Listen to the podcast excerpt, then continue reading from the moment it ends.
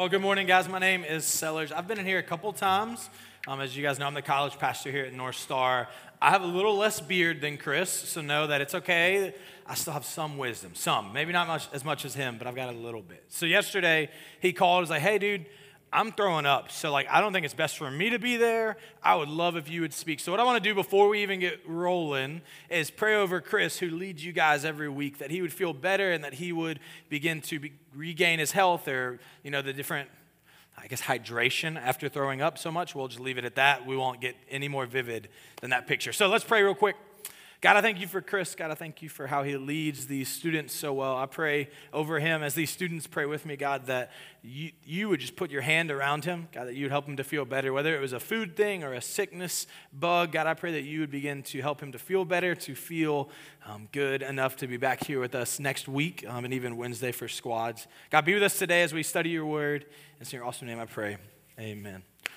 All right, so today is a big day. Why is today so big? Super the Super Bowl. So let me let me just get a poll of the room. Let's see where everybody's kind of standing. So we're going to do a raise of hands. Who wants the 49ers to win? Raise your hand. Okay, okay. We got a couple. All right. Who wants the Chiefs to win? Raise your hand. Okay, that's what I figured. Now let's be honest. Some of you didn't raise your hands because you're probably waiting for this next question. Who is watching the Super Bowl just for the commercials. No, no, no, no, no. I, I miss the days. Back when I was about your age, Doritos would have a fan competition every single year. So it would be these crazy fans who shoot a commercial and they would pick the winner and they would show at the Super Bowl. So I remember there was one year where there was this guy at the gym working out and somebody stole his bag of Doritos and the friend came in and threw a Dorito and it like stuck in his neck.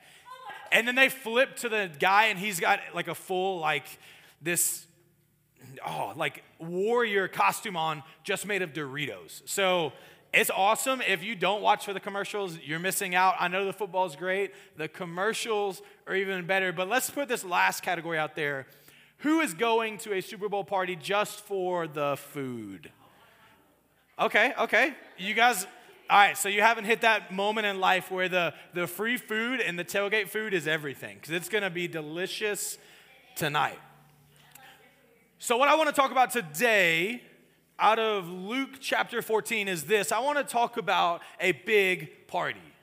Tonight, some of you are going to go to a pretty big Super Bowl party. Maybe it's friends, maybe it's family, maybe it's just your family at the house watching TV, or maybe you're in you know, the den by yourself because nobody else wants to watch it. Today is a big party. Now, what we're going to read out of Luke 14 is another big party, a banquet. But let me just help you guys with this before we start. Some of you, when you hear the word banquet, you're like, boring. Like, that's not, like, how many of you have ever been to like an honor roll banquet or a sports banquet? Are they fun? Okay, maybe you still think they're fun. As you, as you get older, sometimes they get a little boring. Like, all right, I know it's going to happen. Coach is going to come up and introduce all the players, and it's going to be really awkward, and we're just going to eat okay food. It's never great, it's just all right. Or you go to honor roll and you're like, all right, I've got to sit here and me and my friends are going to make jokes. And this one person's going to walk across the stage and shake hands. And it's just a long, drawn out, sometimes boring process. But this banquet here that we're going to read about out of Luke 14 is not a boring party. It's a extravagant, fun wedding party. This is going to be more like a Super Bowl party than a honor roll banquet. So as we read today, keep that in mind. Super Bowl party, not honor roll banquet. So let's read Luke chapter 14 verses 15 through 26. So I'm going to let you guys kind of interact with the catch box today. And what we're going to do, because I want as many of you to be able to read as possible, is we're going to read one verse at a time. So we got one verse up there, and we're just going to pass it around the room until we get to verse 26. So I see our first participant already. So speak clearly into the box. When one of those who, yeah, when one of those who reclined at table eh, with, yeah, with him heard these things, he said to him, Blessed is everyone who will eat bread in the kingdom of God. All right, who's next? Take your choice. Take your choice. There we go. But he said to him, A man once gave a, ba- a great banquet and invited many. Perfect. Throw it around. And if you're not reading, make sure you're paying attention because this is going to be the whole premise of the day is this story.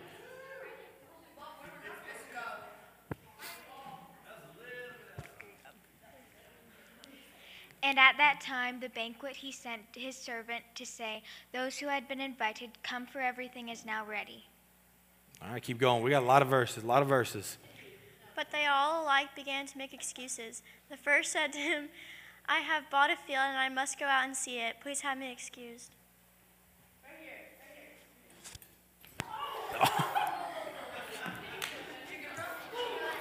here. Close, close.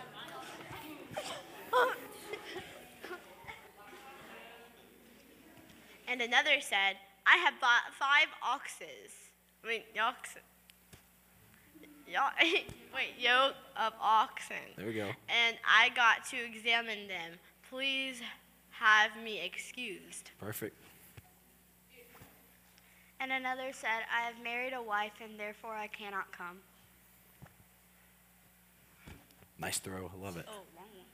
So the servant came and reported these things to his master. Then the master of the house became angry and said to his servant, Go out quickly to the streets and lanes of the city and bring in the poor and crippled and blind and lame. Ooh, a little high. Ooh. Da-na-na, da-na-na, Super Bowl right there. And the servant said, Sir, what you commanded has been done, and still there is room. All right, we still got more verses. We need more readers. Come on, come on.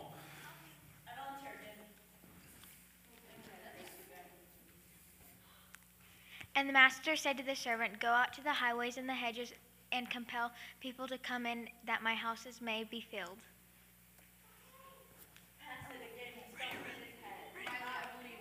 Okay.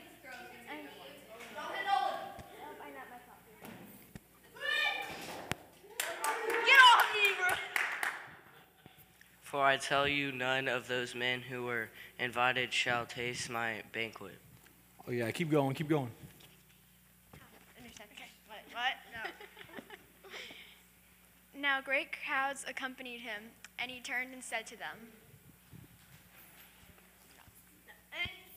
Ooh, ooh. Here we go. We got two verses left. Two verses left. If anyone comes to me and does not hate his own father and mother and wife and children and brothers and sisters, yes, and even his own life, he cannot be my disciple. One more, one more. Finish it off. Whoever does not bear his own cross and come after me cannot be my disciple. Ooh, dropping the gauntlet. Good job, guys. Give it up for each other. Hey, we saw some incredible hands. I saw a diving catch. I saw almost like a one handed catch. It was great. So, what I want to do is, I want to, yeah, it, it's all right. It's all right. We had, we had some good ones. We had some good catches. But I want to read the passage again. I'm going to read it all to you so we can make sure we get what's going on here. So, hey, again, in verse, starting in verse 15 is where we're going to start in Luke 14. When one of those who reclined at the table with him heard these things, he said to him, Blessed is everyone who will eat bread in the kingdom of God. But he said to him, A man once gave a great banquet, invited many. And at the time for the banquet, he sent his servant to say to those who had been invited, Come, for everything is now ready. But they all alike began to make excuses. The first said to him, I bought a field and I must go out and see it. Please have me excused. And another said, I bought a five yoke of oxen and I go, and I go to examine them. Please have me excused. And another said, I've married a wife and therefore I cannot come. So the servant came and reported these things to his master. Then the master of the house became angry and said to his servant, Go out quickly to the streets and the lanes of the city and bring in the poor and the crippled and the blind and the lame. And the servant said, Sir, what you commanded has been done, and still there is room. And the master said to the servant, Go to the highways and the hedges and compel people to come in, that my house may be filled. For I tell you, none of those men who were invited shall taste my banquet. Now great crowds accompanied him. He turned to them and said to them, If anyone comes to me and does not hate his own father and mother and wife and children and brothers and sisters, yes, and even his own life, he cannot be my disciple.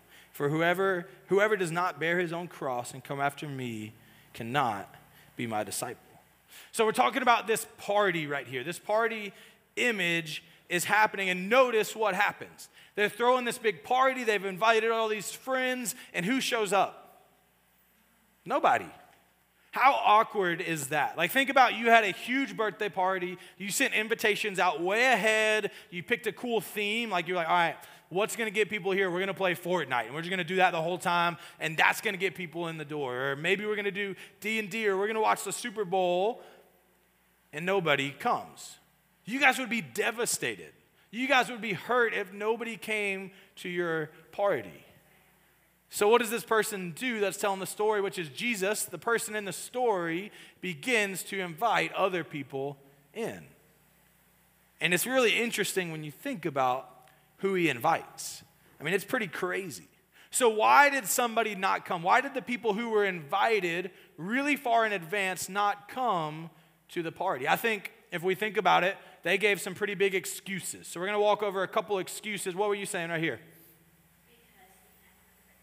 Because, well, what did it say in the text?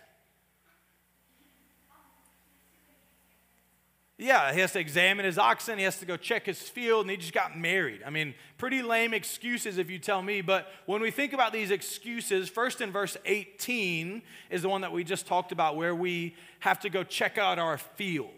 Now, I know for you guys, it's like, oh, it's cool. Like, my parents have land. This is fine. This is normal. For them, land was everything. Like, you didn't have a bank and you didn't have a savings account. You had land, and that was your wealth.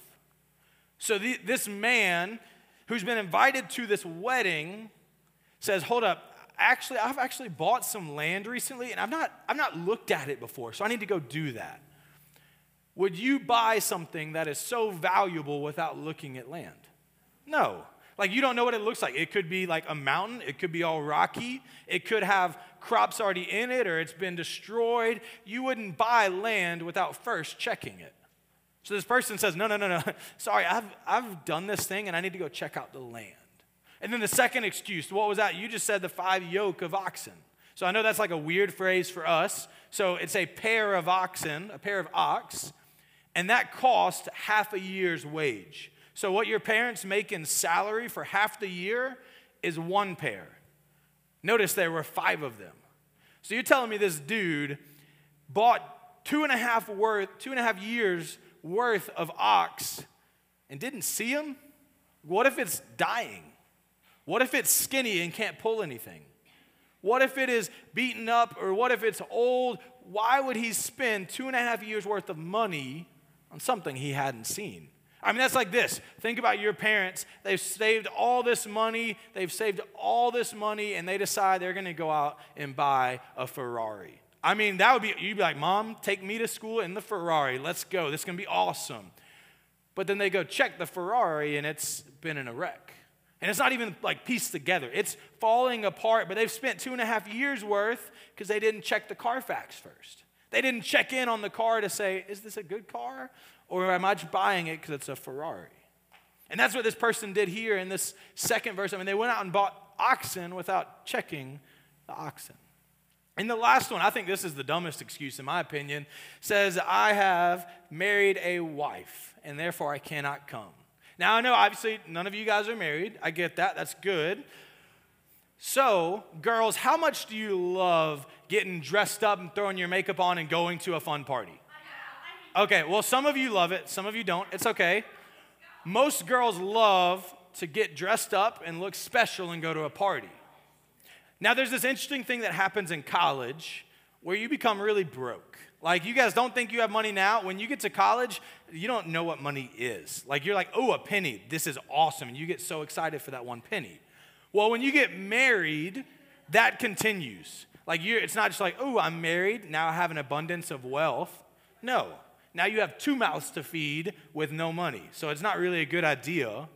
So I don't know about you guys. When I got married, man, I, we're having a potluck after church. Perfect, I'll be there. We're, next week we're coming to Wild. You might see me slip in because there's free pizza. Like, they would want this food. Oh, I just got married. You know, the wife wants to stay home. No, she doesn't. That's not true. So these people begin to make pretty lame excuses, if you ask me. They've been invited way in advance, and they start to make excuses and saying, you know what, I know I've been invited, I know I've committed to this, but my wife, I mean, we, we're just going to stay home. We're going to watch Netflix and not do anything else. No, they did not go to the party. Now it kind of shifts where it goes to after this. Who gets invited to the party? Who do they go out and invite? The poor, the broke, the sick, the lame. So they start to, this person in this story, because it's a parable, they're kind of telling a hypothetical story. The people who were invited chose not to come. So then the person who's throwing the party says, No, we got the party. Like, we got the food. We've got to have the celebration. Let's bring everybody in the poor, the sick, the lame, the beggars. In a second, it's going to say again, the people on the highway. Now, the reason they lived there is because they weren't accepted in the city. So they had to go live outside of the city, bring them into. Come on, bring them on. Why would the person do this? Why would they invite somebody who doesn't deserve to be there? It's because they're good. Mm, it's because they're good. Because what happens in verse 24 is this really cool shift where we re- it reveals who the story is about. Verse 24, I'll read it again just to make sure that you guys see this with me. For I tell you, none of those men who were invited shall taste my banquet. It changes from this random man's story to the storyteller's story. And that storyteller is Jesus. Jesus says, No, these people have been out in the highways and they did not feel like they belonged, but I'm opening the party up to everybody. Whether you had an invite back in the day or not, come on. Everybody's welcome at this party. And what that looks like is really the kingdom of God. What Jesus is doing is looking back to the Old Testament. The Old Testament, the group of people who belonged to God, who were the people of God, was Israel, was the Jews. They've had an invite for thousands of years, and the party finally comes. Oh, I got to go. My wife doesn't want to come. I've got oxen to check on. I've got to go check out my field. They start to make excuses because they have not followed after the Lord, and the Lord begins to bring in everybody else. And that's where we enter the picture, guys. That's where we enter into this story is we were not from Israel. We were not Jews by descent, but luckily, out of God's love and grace, He offers you a seat at the banquet. He offers you to come in and to be able to be in His presence. Now, I think this, and we'll kind of close with these kind of three things. I think there's three reasons why somebody might miss the banquet or might miss the kingdom of God. See, I think the first reason is this some people miss it because they didn't they failed to recognize the invitation. They failed to recognize that Jesus was inviting them, that he was inviting you to be a part of this banquet. See, this a couple summers ago, there was this really big wedding overseas called the royal wedding. Now, I don't know how many of you guys care about that, but your parents, some of them stayed up until 4 a.m. or woke up at 4 a.m. just to watch these two people get married.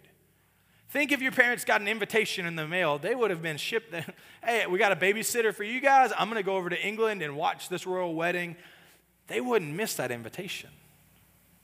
And again, that same invitation is being given to you to enter into this wonderful, extravagant banquet. And are you missing the invite?